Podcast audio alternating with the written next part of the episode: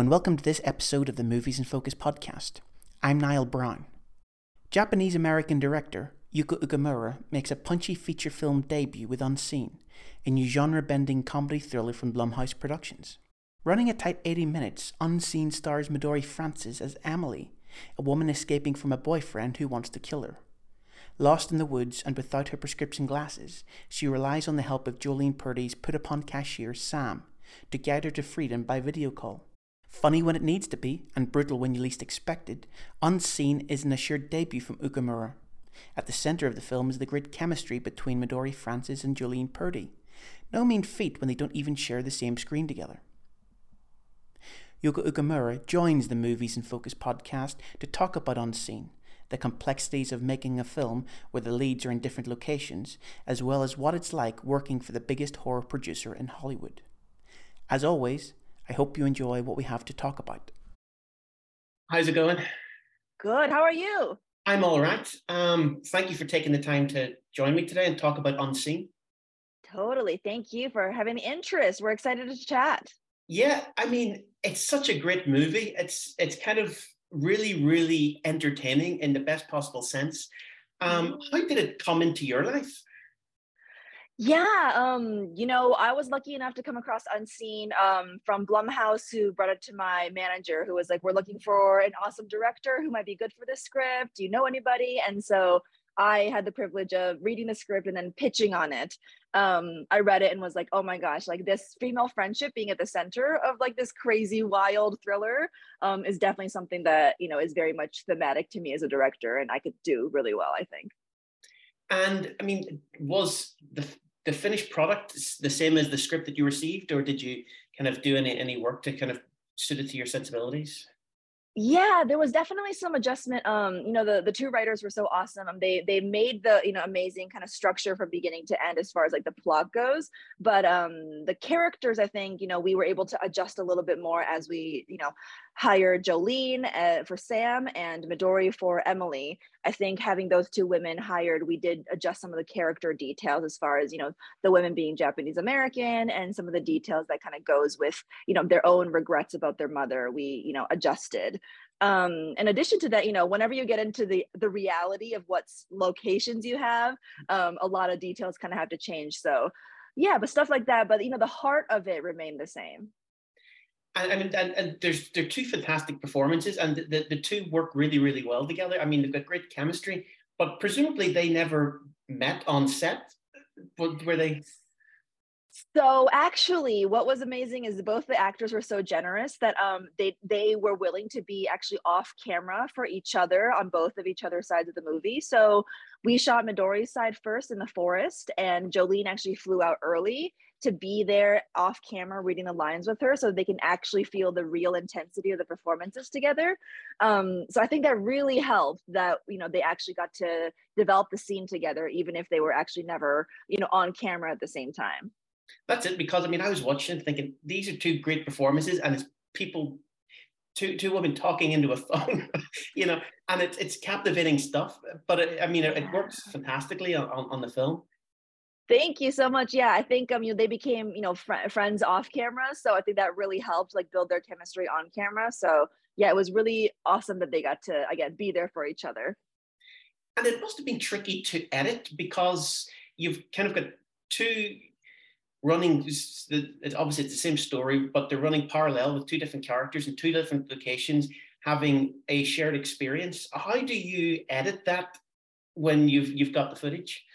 Yeah, you know, it was it was it was quite a challenge for my editor Michael Block because you know what he was assembling his cut when we were um you know shooting. So when he would only receive Midori's side of the scene, he only could you know edit half of the scene. So he had really had to wait till the end of the actual production to like fully composite an entire scene together with both sides. Um but yeah, you know, again, like the the the footage of their performances is so strong that like that that chemistry wasn't a challenge in editing. It was really more like technical challenges of you know like because there's so many layers. Mm-hmm. There's you know one side of the conversation one side of the conversation and then they both have phones that have each other's side of the conversations you know? So it's really just like layering those in and we had you know like big six different actual shots in one shot. So it was that was the kind of challenges we had. Yeah, the continuity must have been absolutely a nightmare on that to, to make sure you, you balanced it all up. Yeah, definitely. Because you know there was some, you know, especially even like lines that we would change from the script when we were shooting Midori's side, and then to make sure that we actually had those, you know, consistently when we were doing Jolene's side, and making sure we were all remembering it um, with the help of the script coordinator. Um, but yeah, there was, de- and but you know what's amazing though, like the greatest actors are like they know continuity. Like even you know we're all looking out for it, but the actors are have a really good handle on it as well. So like they are a blessing. Well, that's it. I mean, because I was just watching, thinking that the, the logistics of this must be. I'm glad I wasn't in charge of it, and, and then having to sort of put it all together at the end. Yeah. Oh my goodness. I mean, you know, we made this film with so many incredibly experienced producers, and we were all just kind of like, huh, how do we schedule this? How do we make it all come together away? You know, we had all kinds of different like ways we could have done it. Um, at one point we were like, oh, maybe they will actually be on the phone and we will actually have a small gas station set that they can multiple, you know, be shooting at the same time. We're like, that might be chaos. I don't know if that would work, like because of Wi-Fi and because of you know phone like connection. So um yeah it was real it was a real challenge but again the whole team came together and like i think we did it the best way we could and when did you shoot was it shot in the middle of covid was it after covid or it was definitely middle covid um it wasn't early covid but pretty much this time last year we were wrapping so um yeah, it was it was uh COVID in New Orleans. Um, when we wrapped, it was Mardi Gras, um, but we definitely had to stay very safe during production, so you know things wouldn't change the schedule so much because that's what you know that's kind of always the fear. It must have kind of worked out reasonably well, considering that everyone's isolated in their own sort of little scene. That that must have been was was that something that was fortuitous that just happened, or yeah you know again i think this, this the films that have you know less cast members and it's really these protagonist heavy films definitely like in their isolations help and the fact that the story also has you know isolation scripted into the narrative is obviously very helpful but um yeah that was definitely fortuitous. It was not something that we planned like oh this will be a covid friendly film but um because at the end of the day off camera there's still a lot of crew and there's still a lot of us you know mingling together so well, that's it. I mean, but it, I was just watching, thinking, was that when was that shot? Because it, it's you know, you, it's just sort of perfect for that. So it must have been quite nice to to not have to worry about massive cast and sort of extras and that sort of thing. Oh, a hundred percent. Oh my goodness. Yeah. When you want to do like a party club scene and you can only have like 20 extras and it looks empty, like nobody's actually there, that's not helpful at all. So yeah, oh my goodness. Yes. The story being about two women who are isolated pretty much is it was very helpful as far as like, you know, the scale of the extras and the scale of the COVID. Yeah. And how did you go about casting? Because like I said, the, the two central performers, all the performances are great, but what, what sort of was the casting process for you? How did that come about? Yeah, I mean, at the end of the day, we were just like, you know, who is going to have the best chemistry as far as like Joe, Emily, and um, Sam. You know, we really wanted to find two people who had similarities, but also had were quite different in their backgrounds and demeanors um, for these characters. So, um, yeah, at the end of the day, we were just again like casting pretty wide nets and seeing who would be the best for it. But and then it was kind of this like luck like happy accident that they uh, both ended up being japanese american and you know me being japanese american too i was just like you know, was really excited that it, it, it, my first feature, I got to have these two amazing people. And again, they happen to kind of like share the same like background as I do. And so we got to have some shorthands as far as like these characters and I'm developing them even further. So um, but yeah, it was a really, you know, great process. Um, loved my casting director. And again, the Blumhouse, you know, was very supportive about the casting decisions. And um, and then yeah, and then like it was a fun time trying to get the villains cast too. Cause you know, you want these people who can, you know, give a little nuance to these villains who are quite larger than life and they are a little over the top. So you want somebody who could really balance the humor of that, but also have, you know, be grounded in that bigness. Well, that's it. You, you just touched on the humor there. It, it is a very sort of funny film, but the violence is very sort of brutal. How do you balance that? And uh, were you worried about going too far or not far enough? How did how did that all work for you?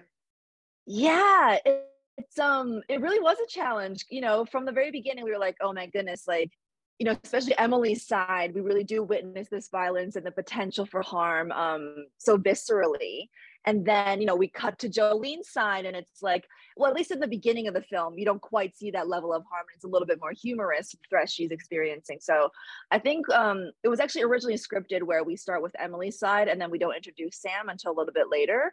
And i think in post-production we were like you know what? That's a little too jarring tonally. So maybe if we combine the two from the very beginning and promise to the audience from the very start there will be this intensity and you know um kind of yeah serious like vi- violence that we're contending with but also there is this other world that is simultaneously going. So i think in post production being able to um you know pivot that way and make sure those tones were immediately both introduced was um a key key thing. The film is a blumhouse film and jason blum is a, uh, a producer on it. I mean he's like the the go-to sort of horror kind of production company at the minute. What's it like working with for blumhouse that must have been a, an experience. Yeah, no, I mean, I have nothing but amazing things to say about Blumhouse. It, they really were so supportive every step of the way for my creative vision for the film. Um, I think they're really good at, you know, uh, of, of matching, you know, uh, of directors and their styles with the scripts and th- that come through. And um, yeah, I think they're really like a filmmaker first um, production company, and they believe that you know a, a film can succeed or fail um, depending on how strong the filmmaker's vision is and how well matched they are to the material. So, yeah, I think they really understood who I was as a, as a filmmaker. That you know, I was somebody who, you know, definitely loved to work in the darkness, but have some fun and have some color on top of it. Um, and I think they saw that that would be a beneficial, yeah, direction for the script. So they really were from the very beginning, like, you know, we we know what you do please do it. Do your thing. Um, so i had a lot of creative freedom and in in infusing the color in you know gator galore the the location that sam's character is in the gas station. You know that that was that was still in florida but it was and it was a dingy gas station but it wasn't like the kitschy colorful roadside attraction that it ended up being. So you know and they were super supportive of me just like pushing the aesthetic of it um and you know honing in the characters to be more personal to me um so yeah i i i hope to keep working for them i really loved them yeah, I mean, they, they sort of they do go back to, to working with the same talents. So, I mean, you're, you're probably you never know. You might get a Halloween sequel or a, an Exorcist movie out of it.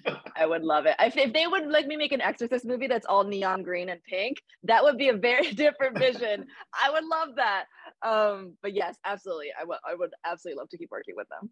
And what else is next for you? Have you got something in development in, in the pipeline? What's coming yeah up? i have several things and they're all kind of in the thriller horror action you know vibes and and the genres um i hope to someday make uh i'm i'm, I'm developing a story right now um that's kind of more a like a survival horror that's in the fashion world right. so i really want to work with something again that's just like um again some d- darkness and horror and terror in like a glamorous setting um, again, I always say that I'm my intersection is grit and glamour, and that's where I thrive.